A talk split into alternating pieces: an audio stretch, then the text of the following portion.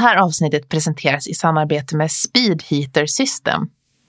Speedheater grundades av uppfinnaren Birger Eriksson för 35 år sedan när han kom på idén att ta bort färg med infraröd teknik. Den här tekniken har många fördelar då den inte skadar underlaget, inte skadar miljön eller användare och den är enkel att använda. Det finns ett antal olika modeller men i sommar så kommer jag själv att använda Speedheater Cobra för att renovera fönstren. Det är en lite mindre modell som passar perfekt för dig som ska arbeta med färgborttagning både inom och utomhus. Och Speedheater Cobra fungerar på alla färger, lacker och lim. Och den används till exempel till fönster men även till trappor, dörrar, möbler och så vidare. Och det här är en mycket snabb, enkel och miljövänlig lösning. Klicka in på speedheater.com för att få veta mer. Där finns också en webbshop för att klicka hem en egen maskin med tillbehör och en lista med återförsäljare runt om i Sverige.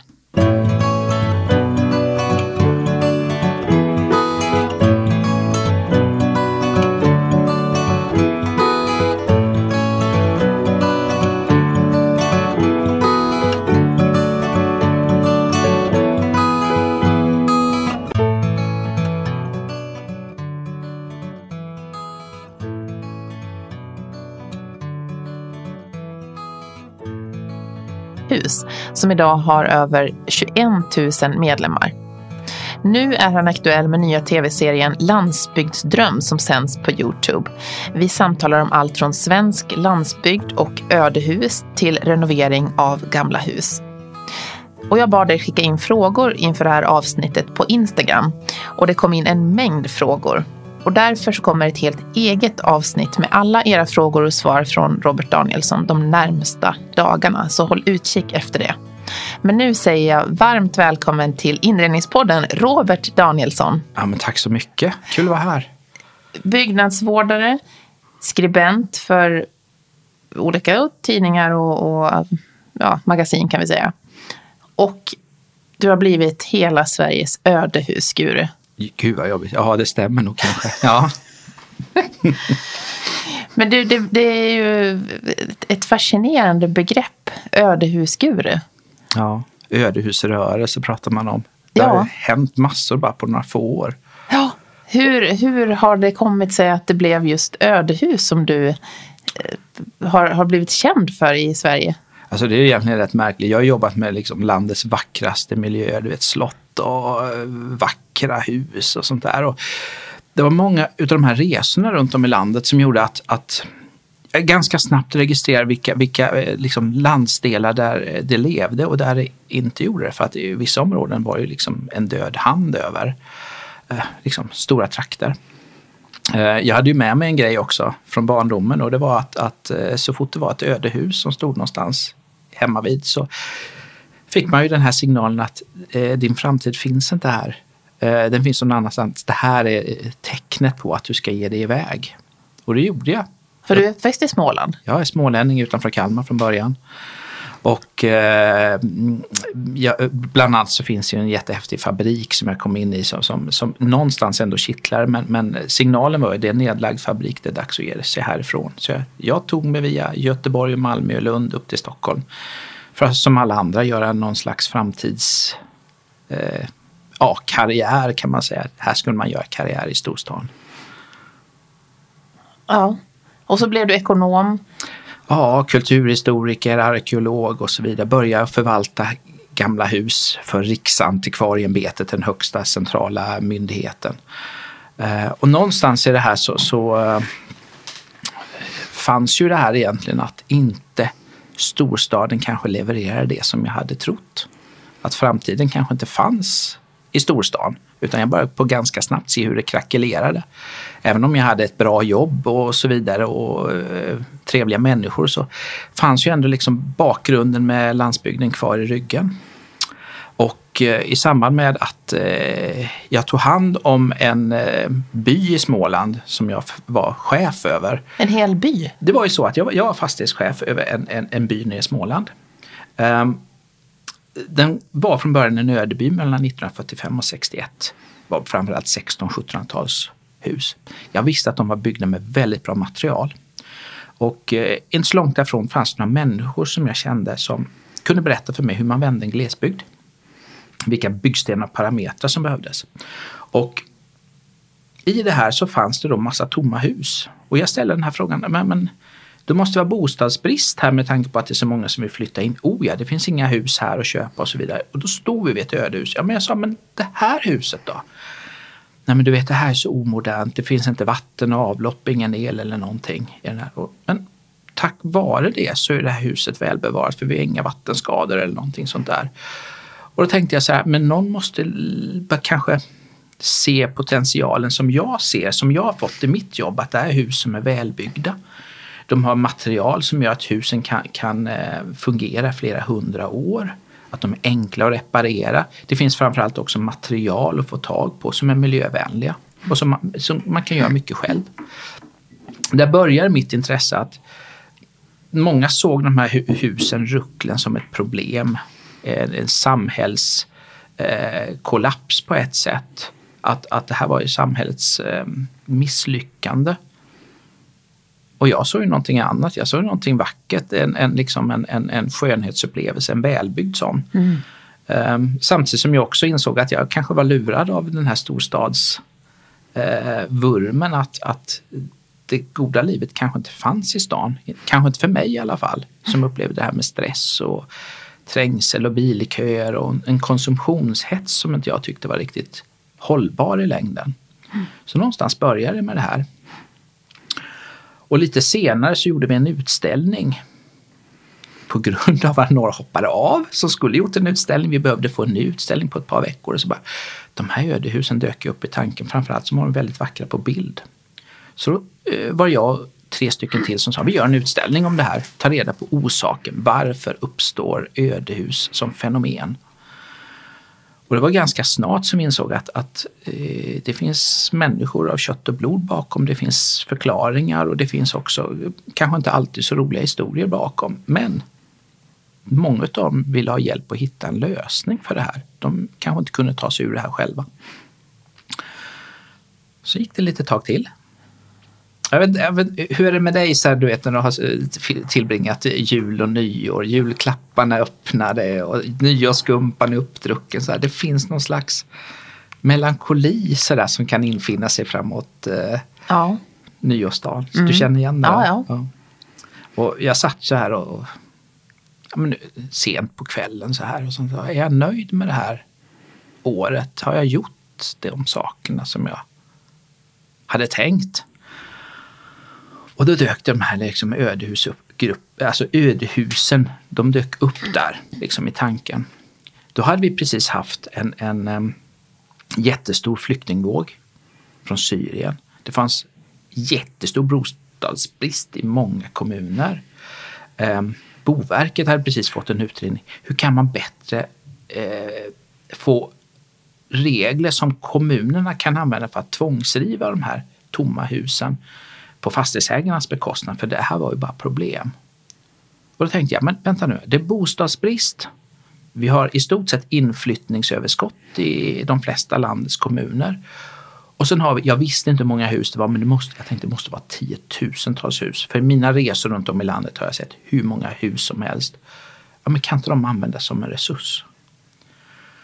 Så där den 7 januari, precis efter nyår där, då ställde jag en fråga, ett byggnadsvårdsforum. Alltså, ska vi inte starta en grupp om det här? Att, att man ser dem som liksom en positiv möjlighet att kunna liksom använda som bostäder igen. Att vi kan dela lite erfarenheter och framförallt så hade jag själv upptäckt att det finns ingen som egentligen säljer de här husen. Det finns ingen kanal för de här husen. Nej.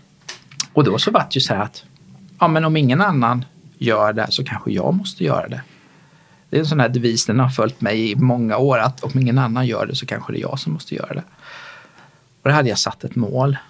Inom tre månader ska jag ha 300 medlemmar i den här Facebookgruppen som heter Jag räddar ett ödehus. Eh, första kvällen så hade jag mer än 200 medlemmar. Oh, oj, sånt stort intresse. Ja, det var ett jätteintresse och då insåg jag så här, okej, okay, det är ingen idé att backa nu, nu, nu kör vi. Oh. Och alltså, ganska snabbt så insåg jag så här att men, men det finns ett jättestort uppdämt behov.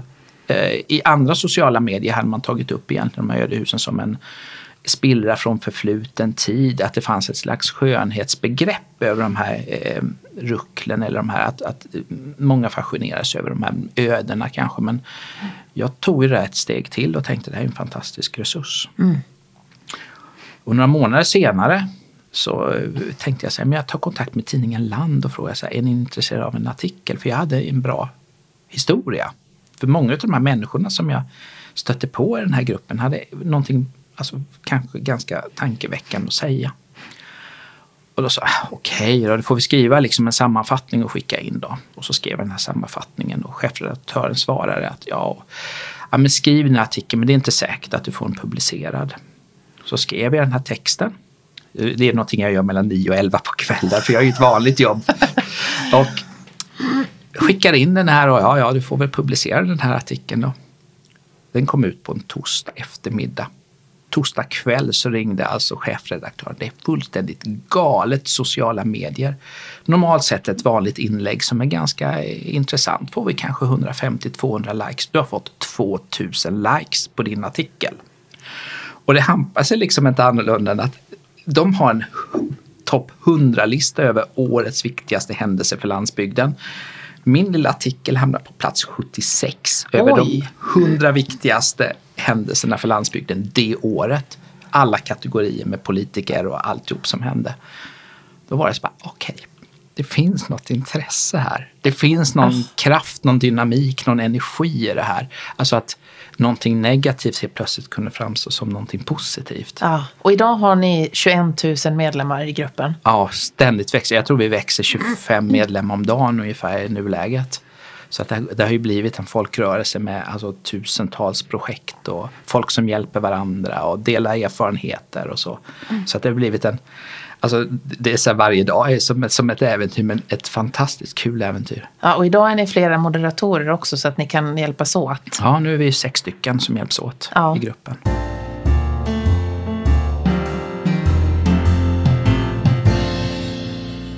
Det är ett forum där man kan köpa, jag skriver att jag vill köpa ett ödehus i Småland. Mm, stämmer. Och där kan då köpare och säljare hitta varandra. Mm. Men det är också så att jag kan höra av mig och säga att jag vill ha tips om tak eller golv. Eller... Ja, eller en hantverkare eller hur gör jag, hur tänker jag nu? Till exempel. Det, det, I många fall så är det ju det rent hantverksmässiga, det är en sak. Den andra saken det kan vara till exempel hur håller jag ihop en relation? Eller tredje, hur, hur får jag pengar och till det här projektet? Eller, eller, eh, helt enkelt, vad gjorde ni för misstag eller vad gjorde ni för smarta lösningar? Så det är ju en väldigt positiv grupp som hjälper varandra väldigt mycket. Så att det blir någon slags, ja men helt plötsligt så är i stort sett allt möjligt. Det, det är sådär, liksom, allt går känns det som. Ja. Det, det, det är en fantastisk kraft i det.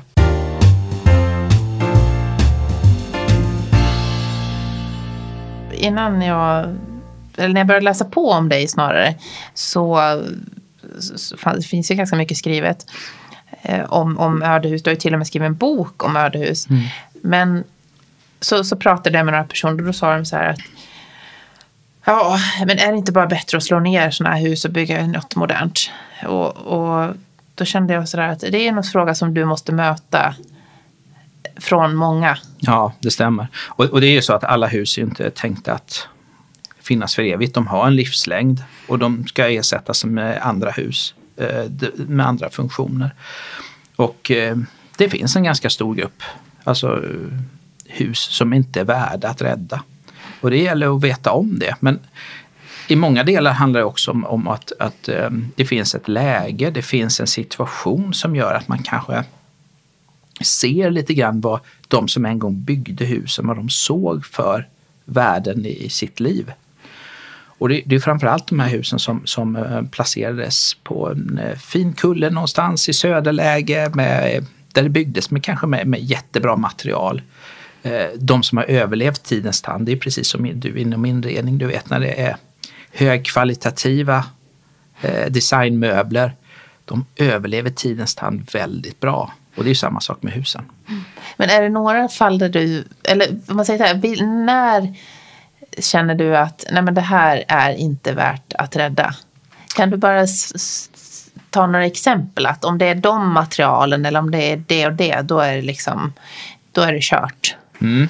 Det, det, finns några eh, sådana fall och det, det är framförallt de skogs, eh, alltså skogsbristområdena. Södra Sverige till exempel, där bygger man med ganska dåliga material.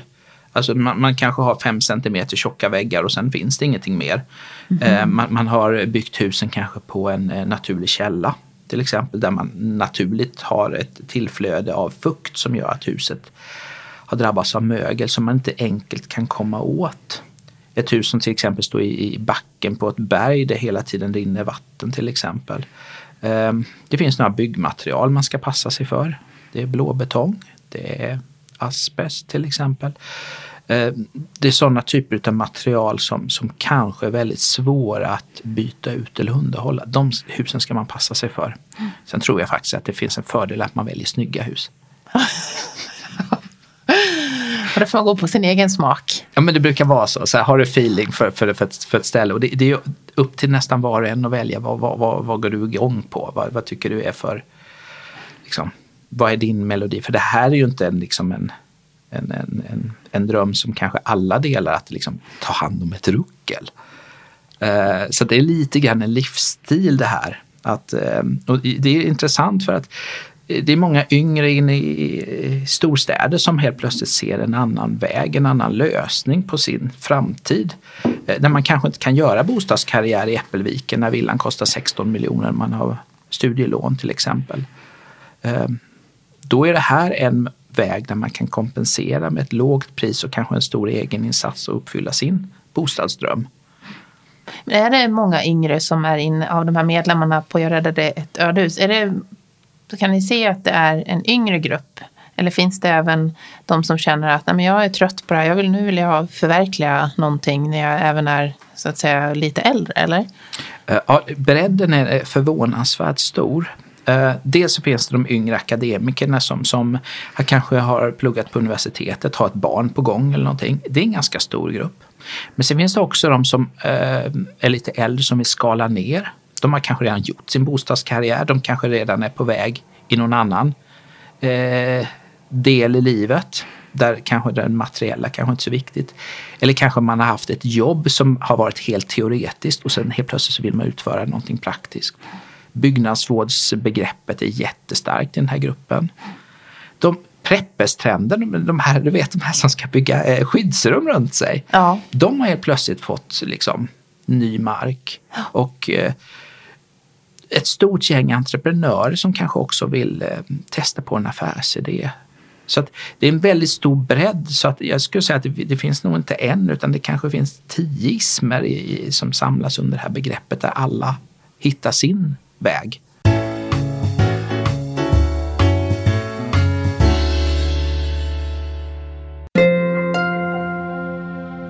På Instagram finns det nu en ny IG-serie som heter Inredningspodden Uncut. Där jag delar med mig av rörligt material med personer jag möter, filmer och upplevelser utöver de vanliga poddavsnitten. Till exempel så finns det just nu åtta minuters intervju med Valdemarsuddes museichef Karin Sidén som berättar om deras utställning Stilla skönhet. Så klicka in på Instagram och följ kontot att inrednings podden så missar du inga avsnitt. För dig som är ny lyssnare så finns alla avsnitt samlade på inredningspodden.com. Och där finns det olika sätt att lyssna, till exempel Spotify, iTunes eller Acast. Och du vet väl att det finns ett 70-tal avsnitt med många olika spännande gäster i arkivet. Ett stort tack till dig som lyssnar på Inredningspodden med mig, Johanna Hulander. Tack vare dig är den här podden den största intervjupodden som handlar om skandinavisk inredning, design och arkitektur. Och det känns extra roligt att fokusera på skandinavisk design i dessa dagar då många kämpar för sin överlevnad. Så jag gör allt jag kan för att eh, sprida kunskap, information och personliga intervjuer inom det här ämnet. Hör gärna av dig med tips och synpunkter om gäster, platser att besöka eller synpunkter som du har. Du som är intresserad av att sponsra podden når mig också via info joelhome.se eller via DM på Instagram. Vad är det mest populära inom ödehus? Finns det någon sån att de här ödehusen, de, så fort det, liksom, någon säljare kommer ut med en bild, mm. då är det liksom... Ja, det finns det. och eh, jag kallar dem för tidskapslar. Det är Aha. ungefär som du tänker dig att man har gått ut ur ett rum och sen så har man aldrig kommit tillbaka. Allt står kvar. Men det, det finns någonstans, du vet, lite ett skimmer i de här. Där det kanske finns en, en, en eh, inredning kvar. Jag var inne i ett sånt hus för, för ett par månader sedan. Där hela nedervåningen hade byggts vid 1700-talets mitt. Alla möbler, all inredning var kvar. Till och med de handtryckta eh, gardinerna fanns Nej, men, kvar. Oj. Gick man en trappa upp, det var vid 1800-talets mitt. Alla möbler fanns kvar. Och det hade inte varit någon modernisering överhuvudtaget. De husen går folk igång på. Och det var till salu? Det var till salu. Och det är sålt? Ja, det är sålt. och jag fick erbjudande om att köpa det först. Jag får några sådana erbjudanden kan jag säga, men jag har två hus just nu så att jag måste, jag måste begränsa mig lite grann i alla fall. För jag, ja. jag har lite eh, äventyr med den här gruppen som tar lite tid för mig. Jag, ja. jag har ju någonstans valt det här att, att eh, stå lite vid sidan om min egen utveckling och faktiskt rodda en större rörelse som det faktiskt har blivit att försöka att hjälpa fram andra. Mm. Men du har ju ett, ett, ett sommarställe så att säga. Mm. Ett, ett, vad ska vi kalla det, torp? Ja, man kan kalla det det. Eh, men, men ehm, det är ju egentligen min, min, eh, vad ska jag säga, mitt livsmål. Eller egentligen är den här gruppen bara min egen förberedelse för vad jag själv ska göra. Flykten från storstaden. ah, ja. Det här köpte jag som ett torp egentligen för att vi fegade att eh, inte våga bosätta sig på landsbygd. Vi köper ett sommarhus. Eh, det var bara det på väggen i det här sommarhuset. Ja, jag köper förstås 1700-tal och sånt där. Naturligtvis köper jag ju något Och det var utan, utan avlopp, utan vatten? Ja, precis. Ingenting sånt. Inga fuktskador? nej, inga fuktskador, men el hade vi. Eh, vatten ut på gården och sådär. Då fanns det en teckning på väggen. Och den här teckningen visar inte ett torp utan det var en större gård med, med, med åtta byggnader och en jättevacker huvudbyggnad. Och jag tog den här teckningen med mig och så gick jag ut på gårdsplanen utanför torpet och så såg jag det. Men vänta här nu. Där rakt fram så ser jag runden fortfarande framför huset. Där har vi alltså tröskelstenen. Där har det här huvudhuset stått. Och då bara, den där bilden ska jag ha som målbild för att återskapa det här jättevackra huset som en gång har stått där. Så 2010, då började jag att leta efter ett hus som stod i ett felaktigt läge för att flytta till den här platsen. Och det är egentligen min väg in i ödehusrörelsen. Att det här huset som jag tog hand om var i jättedåligt skick och det var trasiga fönster och det var liksom bottenstockar som var uppruttnade och allting. Men mitt mål egentligen det är ju liksom att hitta den här ultimata huset på den här teckningen för att flytta som står i ett dåligt läge och sen så uppfylla min landsbygdsdröm där. Okej, så du kommer alltså, du har en byggnad och du ska upp till åtta? Jag tror jag slutar vid fem eller Jag tror inte jag kommer bli jordbrukande men alltså det, det var en, en, ett helt lantbruk, en hel gård. Med en, en vacker, helt symmetrisk eh, byggnad med två fönster på vardera sidan av en jättevacker fösterkvist. Oj. Och, ja. Men du, vad tycker du om att flytta hus egentligen då? Eh, hus har flyttats i alla tider. Eh, många av timmerhusen är byggda som en slags pussel som man kan plocka ner och plocka upp. Eh, det man måste vara beredd på det är att man tar ur huset ur sitt sammanhang. Och I vissa fall så är husen så välbevarade eller innehåller så mycket information och historia att man kanske inte ska plocka ner dem.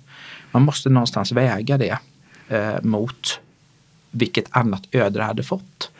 Står huset illa till och alternativet är rivning, då kanske det är bättre att flytta på dem. Men att slå sönder till exempel en gårdsmiljö i Dalarna till exempel som du kommer ifrån så kanske man gör huset en, en, en orätt. Mm. Så att man får bedöma faktiskt från fall till fall. Så du kommer att dammsuga marknaden nu på hus som står fel? Ja, grejen är att jag har ju redan gjort det. Jaha. Och, och jag, jag har fullständig koll på vilka hus. Jag, jag har Som du vill ha? två våta drömmar. Det är bara det att jag inser att jag måste um, välja min tid. Uh, men, men jag kan ju säga att allt det här jag gör uh, siktar egentligen mot att jag ska få den tiden att kunna plocka ner de här husen. Ett utav dem är en, en, en lite bedagad tidskapsel där det står mitt i ett skogshygge. Och det, det huset kommer alltså eldas upp om några år. Och då, då, kan jag tänka mig att ja, men, ja, men då kan jag göra det här istället. Och då tar man, då tar man alltså, antingen plockar man ner det timmer för timmer, timmerstock för timmerstock. Mm. Eller så kan man väl till och med flytta ett helt hus. Ta det helt ja, precis. Man kan också göra så att man plockar timmerstock för timmerstock ner till en viss höjd. Och sen tar man resten av huset och sätter på en trailer och kör. Så att man kan komma under broar och så. Så att det finns mängder med tricks hur man kan komma runt det där. Flytta kan, runt. Ja, och då kanske man kan bevara de här tapeterna och de här sakerna som man hade, hade tänkt att behålla. Mm. Om det gick i alla fall.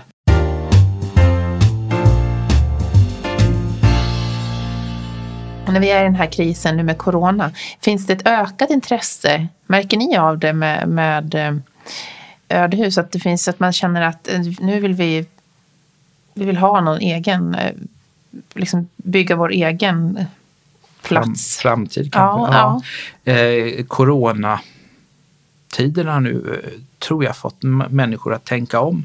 Dels hur sårbart vårt samhälle är. Dels hur vårt arbetsliv ser ut hur livet ser ut i städer. Eh, men också om det skulle komma en jättestor katastrof, vad är det som hjälper oss då? Och då tror jag att väldigt många människor eh, alltså de tänker på att ett hus på landsbygden kan göra att vi faktiskt klarar en större kris på ett enklare sätt än att bo i städer. Det är mindre sårbarhet på något sätt. Man hjälper varandra mer kanske också. Eh, och vi har ju upplevt ett, ett mycket mycket starkt intresse av, av just att hitta en lösning på kort sikt, att kanske hitta ett sommarhus. Men, men att på sikt kanske bosätta sig på landsbygden. Och det hör ju också till att vi har en, ett stort klimat och miljömedvetande. Greta-rörelsen inte minst. Ehm, det finns andra saker som påverkar också som eh, kanske kan te sig i första ledet som ett liksom, Ja, men det kanske inte spelar så stor roll. Jo, men det gör det. Alltså, och det är utfasningen av våra fossila bränslen. När vi inte längre kanske ska köra diesel och bensinbilar. Och så tänker man ett steg till och så tänker jag, men alla kan inte köra batteribilar. Det, det går inte. Vi har inte en elproduktion som är byggd för det. Batterier måste också produceras och det är miljöpåverkan. Och då helt plötsligt så, så dyker landsbygden upp med dem. Eh, kanske lite idag tippade lösningar kanske upp som en väldigt bra lösning. Och jag har ju sådana exempel där till exempel en jordbrukare använder allt restmaterial från gården till att bli både biobränsle och fjärrvärme där han mm. helt plötsligt levererar en massa överskott till kommunen. Och då var det så här, då ser man så att de stora penseldragen någonstans i samhället så slutar allting med att jo men folk måste ha någonstans att bo och det är fortfarande bostadsbrist. Då kommer liksom men de där liksom 200 000 husen som står runt om i landet, aha, då kan de göra tjänst igen. Och tack vare att de kanske har stått tomma i 30-50 år så har, har de dåliga husen på något sätt sållats ut, ut med tiden och då finns de bra husen kvar.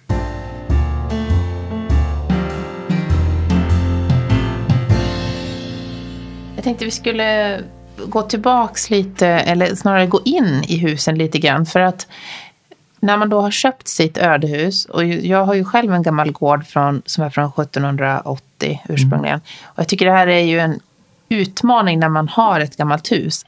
Att veta vart går vi till? Nu ska det renoveras. Vilken stil ska jag gå till? Mm. För det har ju liksom skett mm. olika steg genom åren, genom århundraden. Och så står vi där och tänker, var, vart, vart ska vi renovera till? Ska, förstår du vad jag menar? Vilken tidsepok ska vi gå mot? Mm. Um, jag skulle vilja säga, säga, säga så här, börja med ungefär som, ungefär som du vet när du väljer partner. Vad var det du föll för från början? Det var ju hans småländska. Det var små... ja men precis, då skulle du inte försöka sudda bort småländska kanske för, för då, då blir personen någonting annat. Um, nej, skämt åsido så, så, så man, man, man köper ju oftast en situation eller en, en önskan om ett visst liv. Och jag tror att de målsättningarna måste man försöka att uppnå. Det blir, livet blir jävligt jobbigt, rent ut sagt, om man inte får eh, så att säga, situationen att funka. Men jag skulle säga att det är ganska få hus som bara har en tidsålder. De flesta husen har kanske människor som har levt och bott i en miljö kanske i flera generationer som har påverkat och skapat många tidslager. Du är ett tidslager till. Ser man det så och tänker så här, ja men gör vi det rationellt, tänker ekonomiskt, tänker så att säga eh, nytta men att inte så att säga, springa iväg och göra saker och ting för stunden för att det kanske är så att behoven som finns just nu, man har kanske små barn, inte finns om tre år. Tänk lite långsiktigt, känn in huset. Det brukar vara den första viktigaste saken, att känna in lite grann vad, huset är för någonting och känna in vad ni vill göra för någonting. Där, där brukar man kunna börja. Mm. Tänk efter innan. Mm. Eh, jag tänkte så här, vi har ju fått in en hel del frågor och svar Robert till dig.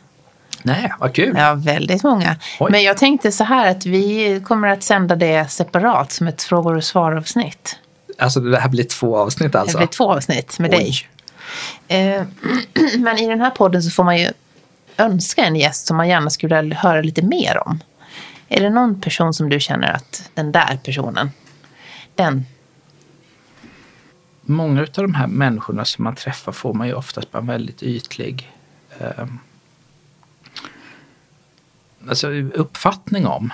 Alltså det, det, det är så personerna bakom så att säga, som, som, som finns.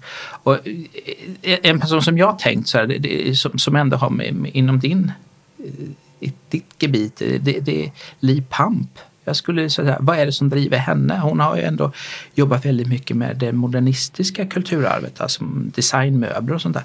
Alltså, det skulle vara roligt att höra, så att säga, vad, vad skapar hennes intresse för de här möblerna och vad, vad är det som, som är hennes drivkraft att ägna sitt yrkesliv åt möbler? Mm.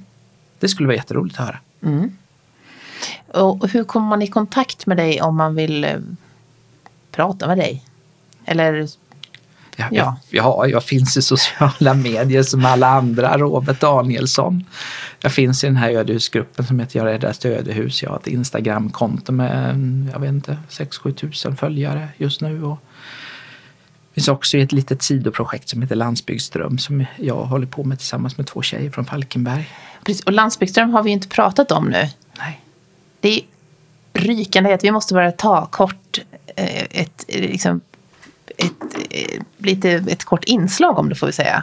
För jag såg eh, första avsnittet här i, för någon dag sedan när det var helt nytt. Vad är, vad är landsbygdsdröm? Ja, jo, det är så att i, i, i den här ödehusrörelsen så har jag kommit i kontakt med, med lite fantastiska människor. Och en av de mest fantastiska heter Jennifer Erlandsson som är journalist och kommunikatör i Falkenberg. Och eh, hon tillsammans med en kollega inventerade eh, hus i Falkenbergs kommun. Eh, de hittade 1300 hus och de gjorde en, en eh, julkalender eh, en slags matchmaking mellan liksom hus och människor som vill flytta ut på landsbygden. Och, och vi hittar varandra eh, över telefonsamtal i en bilkö och eh, tänkte så här, men vi kanske kan göra någonting stort tillsammans. Vi hade nämligen blivit kontaktar utav produktionsbolag som vill göra business på ödehus. Och vi, på varsin kant så tyckte vi inte att de hade speciellt bra idéer. Och de vill spela ut oss lite grann mot varandra och då börjar vi på att prata in så att ha, det där kan vi kanske göra bättre. Så att vi är en slags matchmaker mellan ödehus och människor som vill flytta ut på landsbygden. Just nu så har vi mer än 2000 människor som vill flytta ut på landsbygden.